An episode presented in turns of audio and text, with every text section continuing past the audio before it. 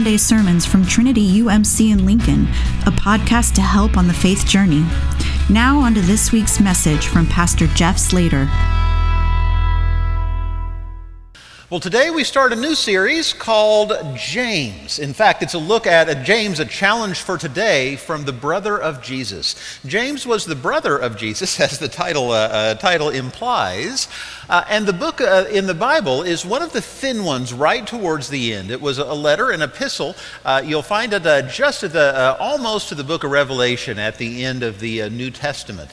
and there is some question of whether or not it was actually written by by James. Uh, you know, it was common practice in those days to write uh, under a pseudonym, to write in honor of someone, or to write in the memory, or to write in the style of someone else uh, as a way to honor them and invoke their memory and what you wanted to say.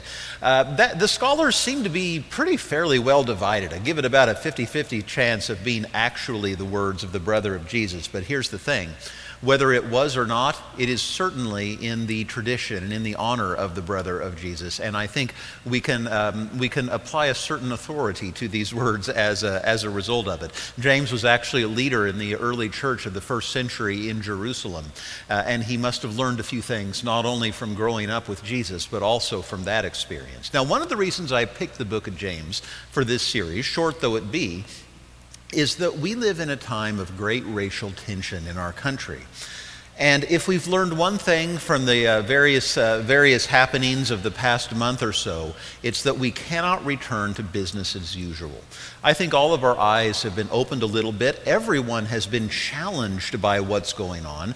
Uh, we've uh, uh, all fallen prey to various distractions as well, taking us away from the topic that really needs discussed at hand. And quite frankly, I think it's only responsible that we as a church address it from a faith perspective. And I picked James because I think it's going to help us do that. Now, I hope that as we go through this series, you will read James. It's only five chapters long, and I'm talking Bible chapters. If you want to talk uh, the length of a chapter of, say, a novel, it's probably the length of one. Uh, and I hope that you'll read it more than once as we go through this series, because the words are very challenging. They very much tell it like it is, uh, and it's not easy to hear. And I think it takes more than one reading for it to really begin to seep in. But I also don't think we're ready to hear it. Sorry, Tom. I don't think we're quite ready to hear the scripture yet. I'm going to read it for you again in a minute. But I want to ask a few questions and talk about a few other things uh, to, to have in mind when we do. And I want to start with how our experience shades our view of the world. Now, I'll give a very simple example. It's an example uh, from uh, when, when I was just becoming a pastor, and really even before that, and I would see parents with a baby carrier at church.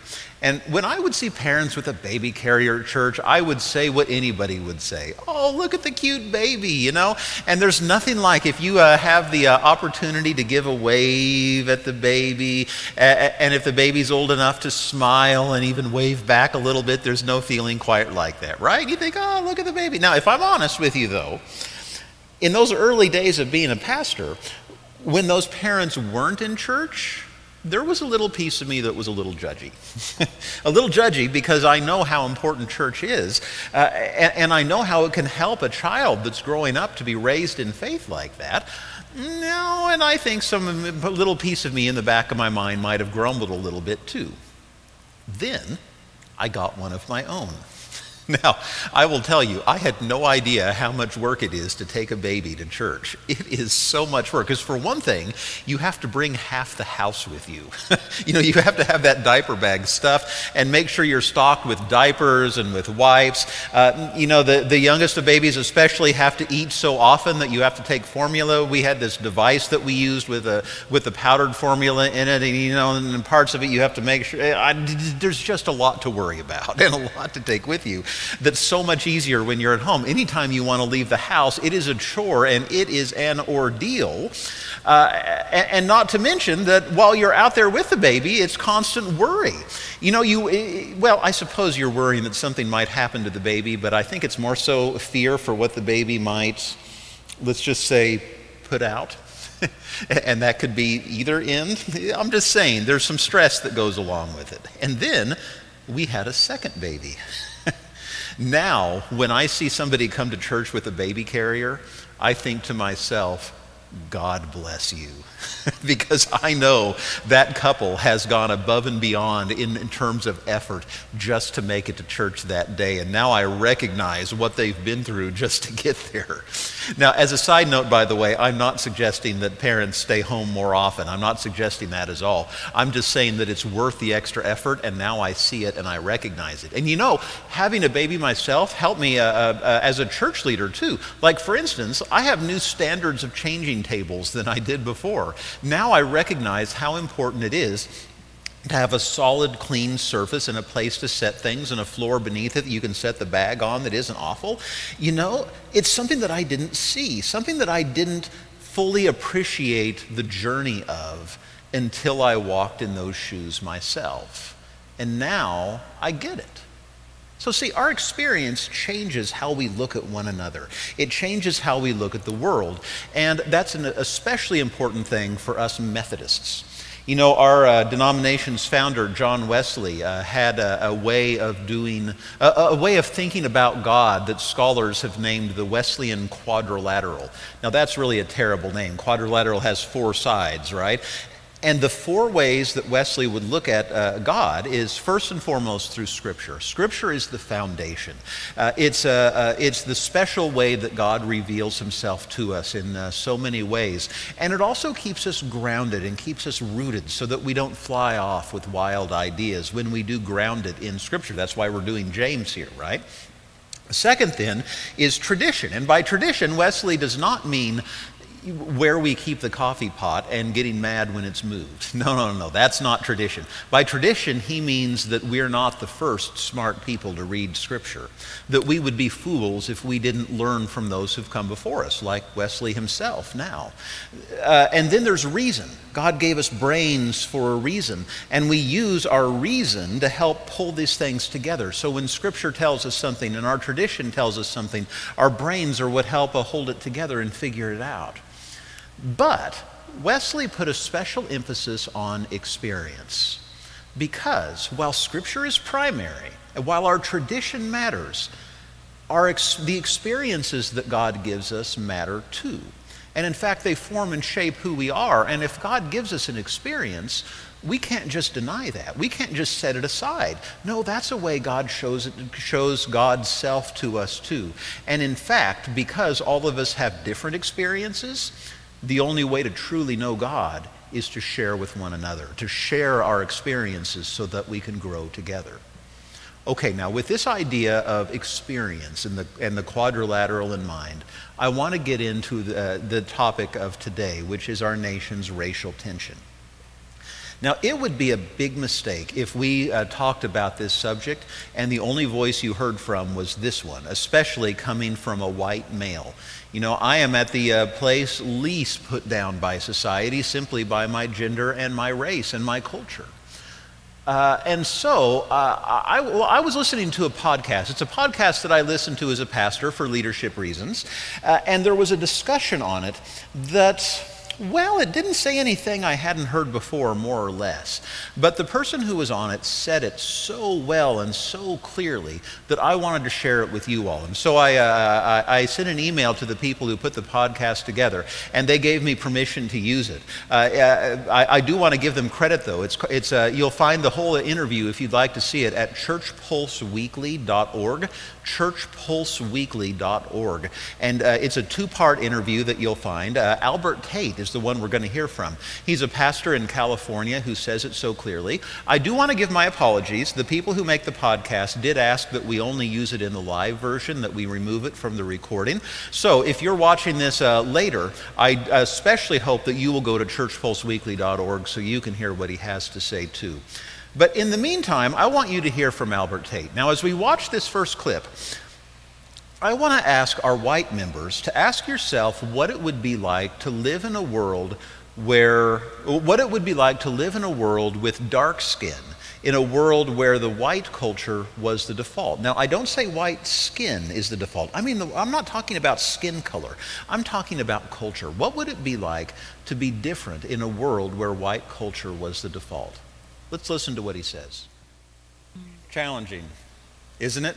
You know, one thing I hadn't heard that he said just then was about facial recognition on the iPhone. I use an iPhone, and I get so annoyed when I'm wearing, I've, like I've gotten so used to the face recognition to unlock it, that I get annoyed when I'm wearing my mask and it doesn't unlock because of my face, and I go, oh, I had to time in my coat all the time. But here's the thing the iPhone was developed mostly by white people, and I'm not judging against them, but when they were building the, when they were building facial recognition, they tested it on themselves. And so it had trouble recognizing black faces. Now, uh, it just shows you how these things hide in our system, even when they're not intentional, as it surely wasn't in that case. And it's also not one that happened decades ago. No, that's one that happened only very recently by people who probably cared. It just didn't occur. So, did you think about what it would be like to live in a world where your culture was not the default? What would it be like to live in a world where your ancestors were abused by some of the white folk? Now, not, not all of them, certainly, but some of them. And then, when you get a sore on your hand, you have to go out and buy a white band aid. What would that be like? To live in a world that, for all of our good attempts to inch towards equality, a world that clearly wasn't built for you.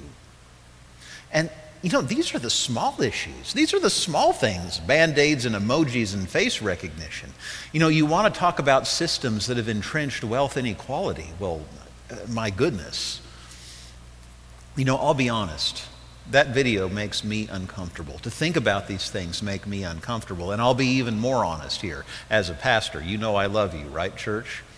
I hope it makes you uncomfortable too. I mean that. I hope it makes you uncomfortable because being uncomfortable isn't a bad thing.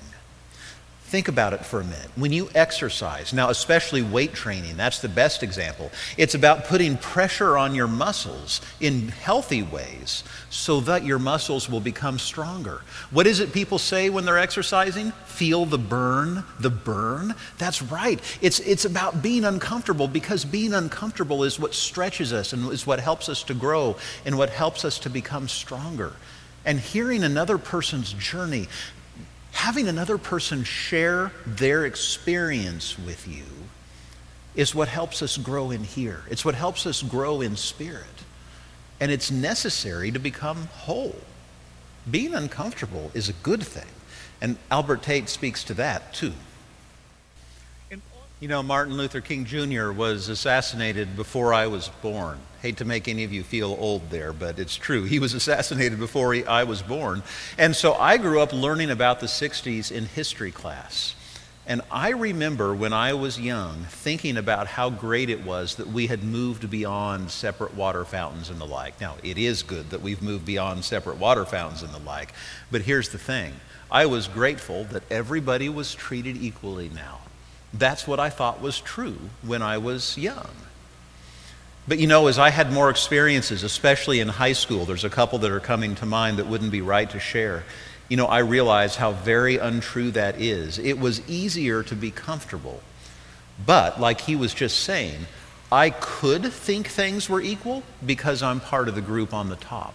Minorities of every stripe have to live with the inequality every day. They have to think about it. I have the choice not to be uncomfortable, but they have to live with it every day. Their experience, if you remember the quadrilateral, is different than mine, and I am more whole for knowing it, even though it's uncomfortable. Okay, now with this in mind, I think we're finally ready to hear from James. So I want to read the scripture for you again. It's from James chapter 2, verses 1 through 5. And James, the brother of Jesus, says this My brothers and sisters, when you show favoritism, you deny the faithfulness of our Lord Jesus Christ, who has been resurrected in glory. That's kind of harsh. You deny the, the faithfulness of Jesus?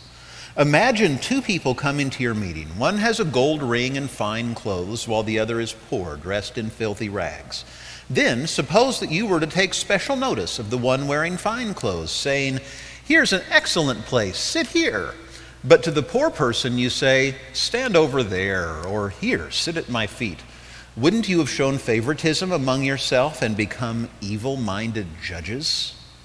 My dear brothers and sisters, listen. Hasn't God chosen those who are poor by worldly standards to be rich in terms of faith? Hasn't God chosen the poor as heirs of the kingdom he has promised to those who love him? You do well when you really fulfill this, the royal law found in Scripture love your neighbor as yourself. You remember in the video when Albert Tate uh, uh, said that in seminary he had required theology courses like systematic theology? I did that too, of course. But then black theology is an elective. That says something right there, doesn't it? Well, that kind of begs the question what do you think God looks like from the African American perspective? Who do you think God is from that point of view? Now, one answer is that even from the earliest of slaves, uh, hundreds of years ago, learning about Christianity for the first time, Moses resonated with them. In fact, I would even be so bold as to say that God presented God's self to them as Moses because Moses was one who delivered people from slavery. Moses is one who gave them gave the, the, the Israelite, the Hebrew slaves hope even in the middle of the slavery and gave them promise of a promised land to come. And if you listen to the speeches of Martin Luther King Jr., for, in, for instance, you'll hear Moses mentioned all the time in the promised land, and you can hear the echoes of that. But more recently, there's a whole type of theology that developed from the people of the world who's gotten the short end of the stick, and it's called liberation theology.